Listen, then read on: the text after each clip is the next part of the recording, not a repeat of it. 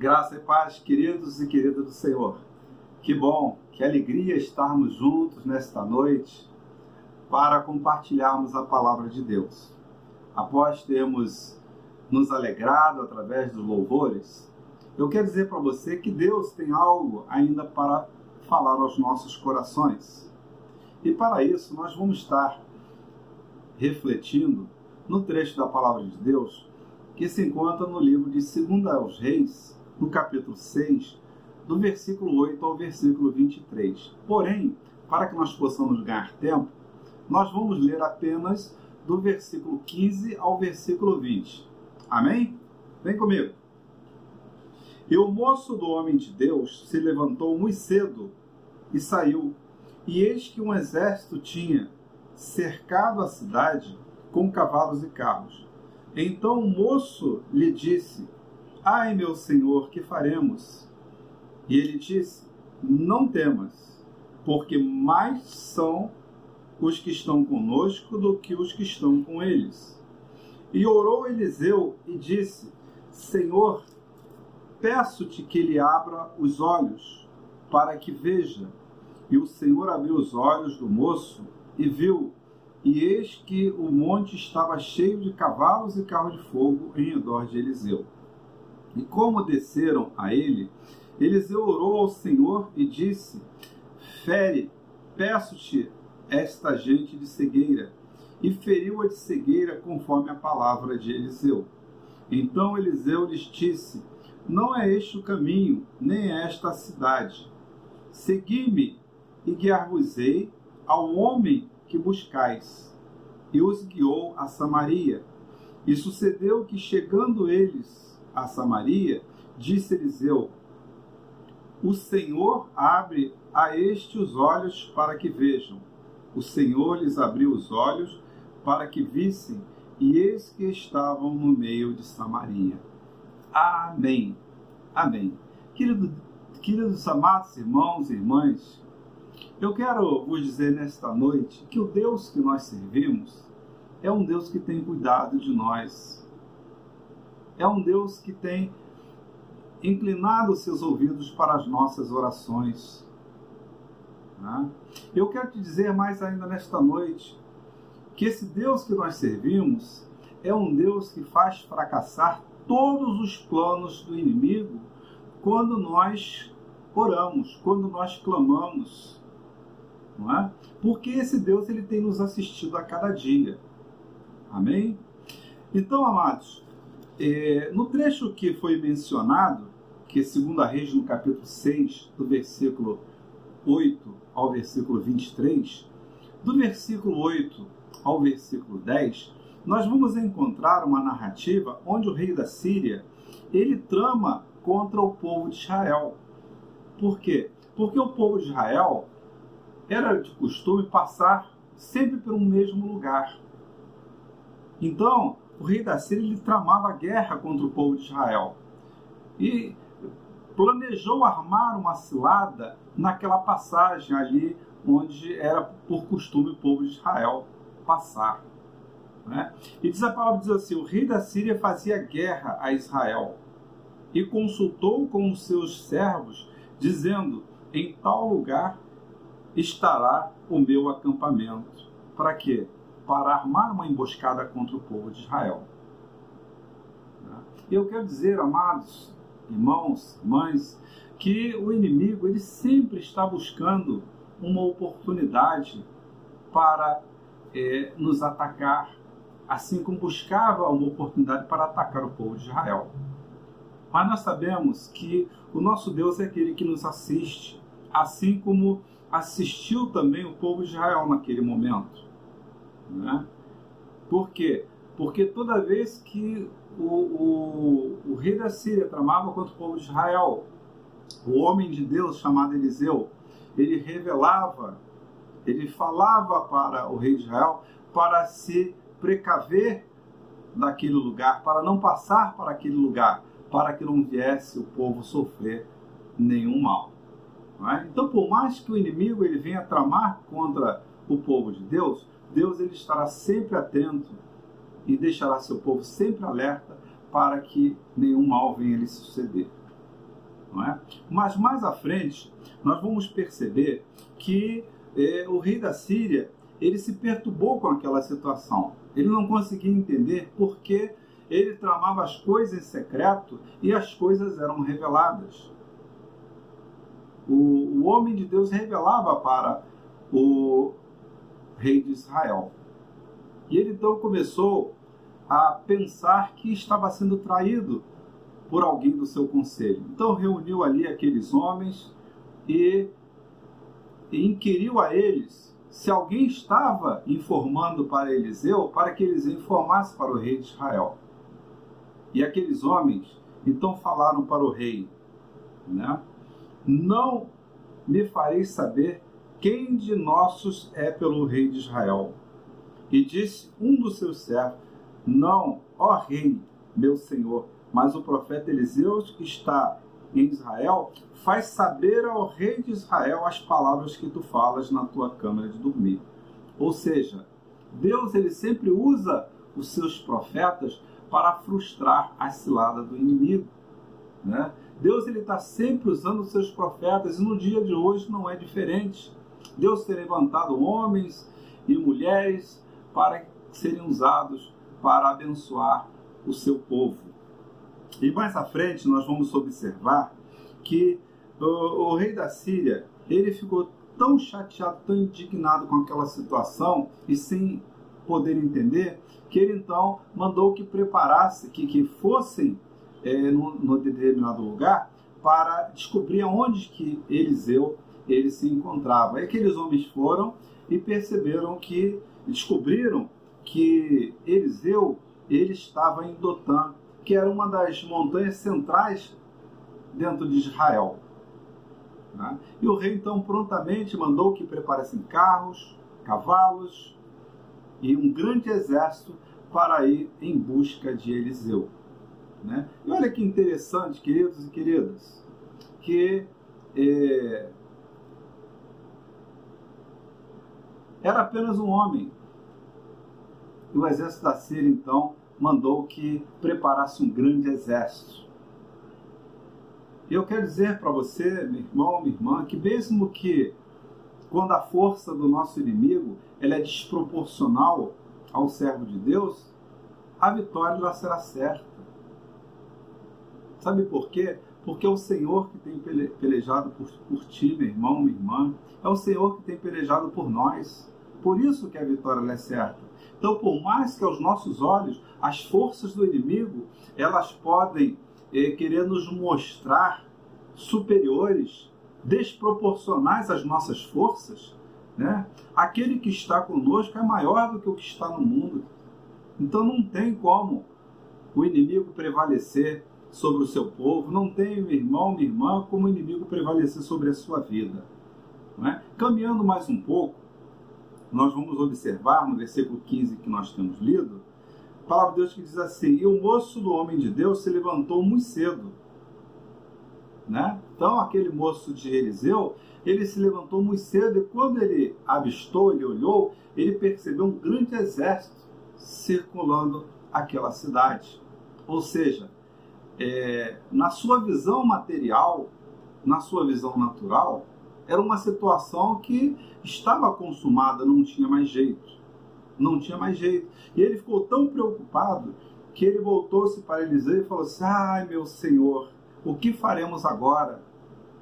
Quais são as chances que nós temos agora? Não é? E muitas das vezes, amados, nós também nos deparamos com situações, não é?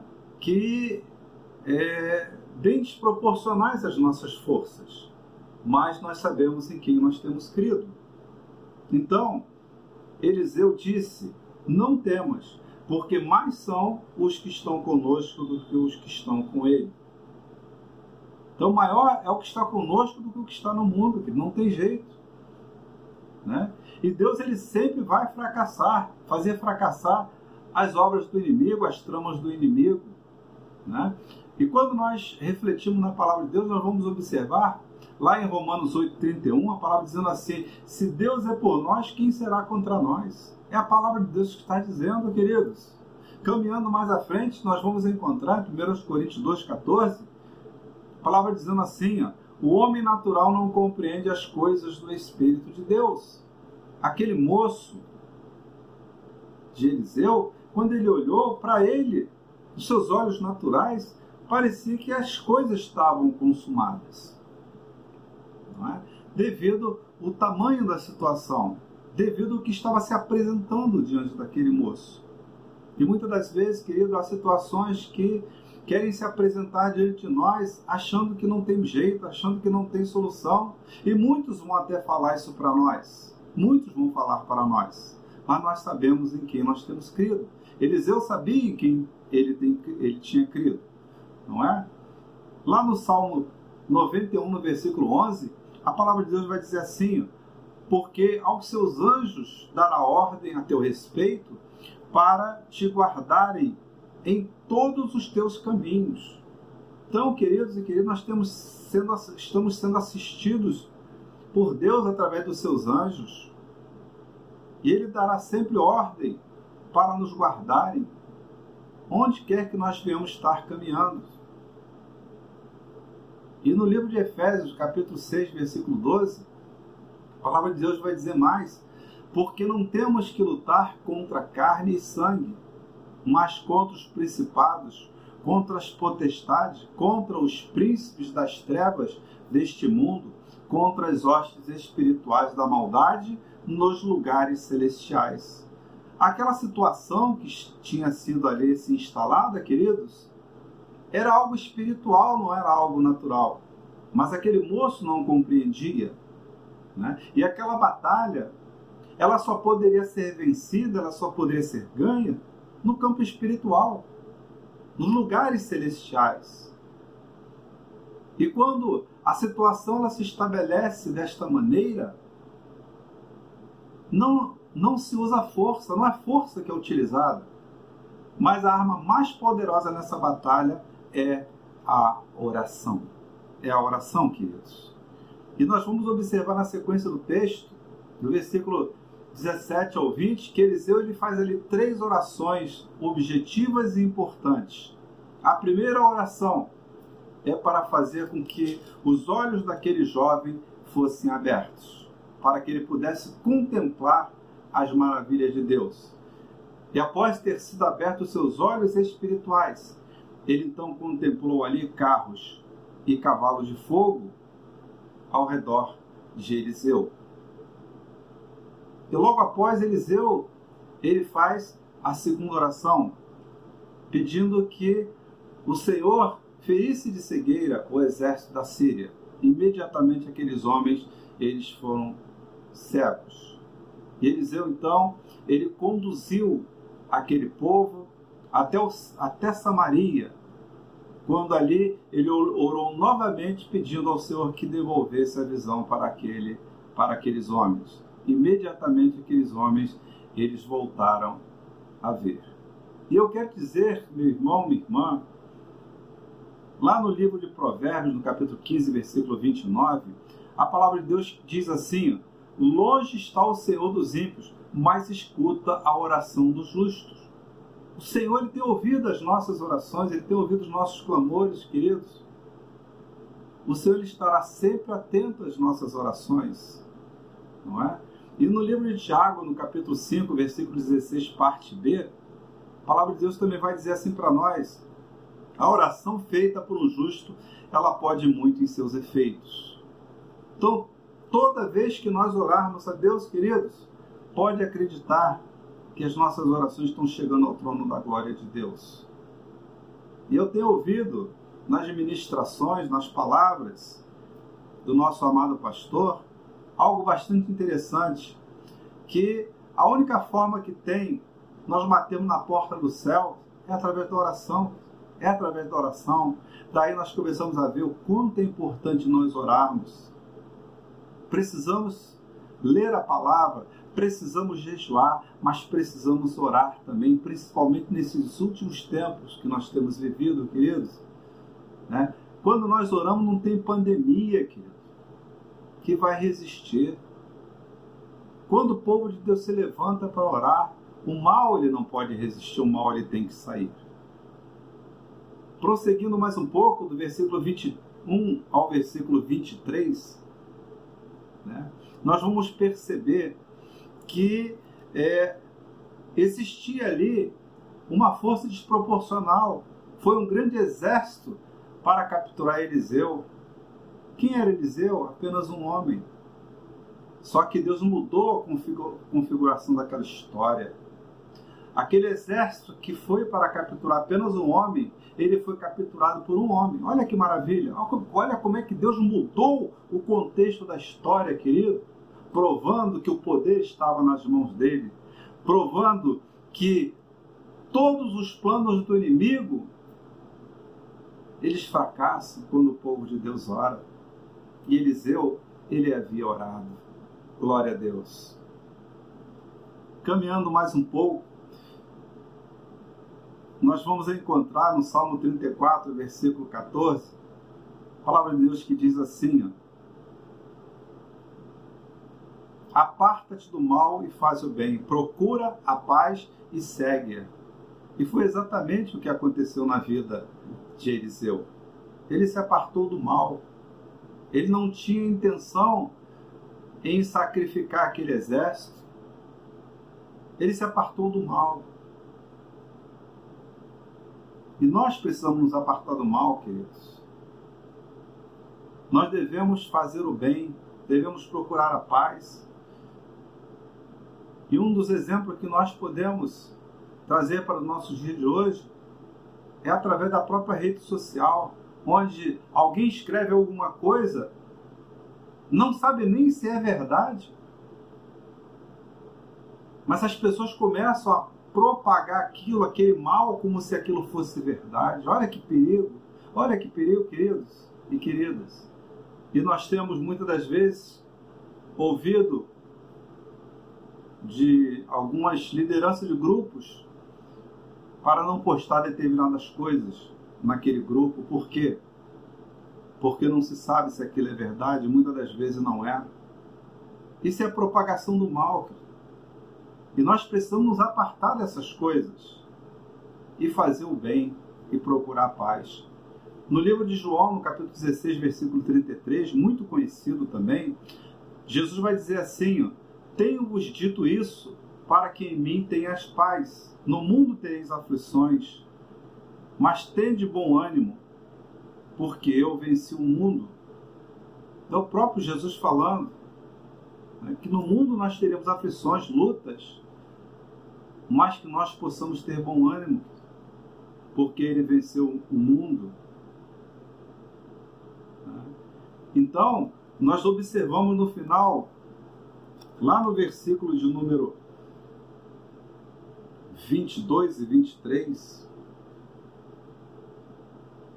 a palavra de Deus dizendo assim: Mas ele disse: Não os ferirás, ferirás tu os que tomastes prisioneiros com a tua espada e com o teu arco? Põe-lhes diante pão e água, para que comam e bebam e se vão para o seu senhor. E apresentou-lhes um grande banquete, comeram e beberam e os despediu e foram para o seu senhor, e não entraram mais tropas de sírios na terra de Israel. Olha que benção, querido, como é que Deus mudou todo o contexto daquela situação. Aquilo que parecia se transformar numa tragédia. Né? Deus usou um homem para que aquela tragédia ela terminasse em paz, não houvesse morte, não houvesse vítima e assim Deus quer fazer nesse mundo de hoje, queridos e queridas. Né? Então Israel ele despediu aquele exército sírio em paz, porque o povo de Deus é um povo que emana paz.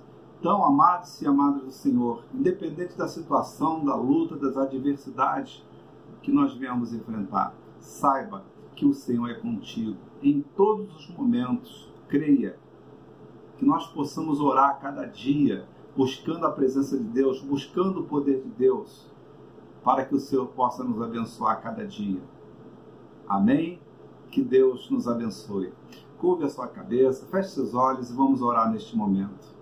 Pai bendito e amado, Glorificado seja o teu nome, Senhor. Queremos te agradecer, Pai, pela porção da tua palavra nesta hora, Pai, a qual, Senhor, tu tens trazido aos nossos corações esses ensinamentos, Pai.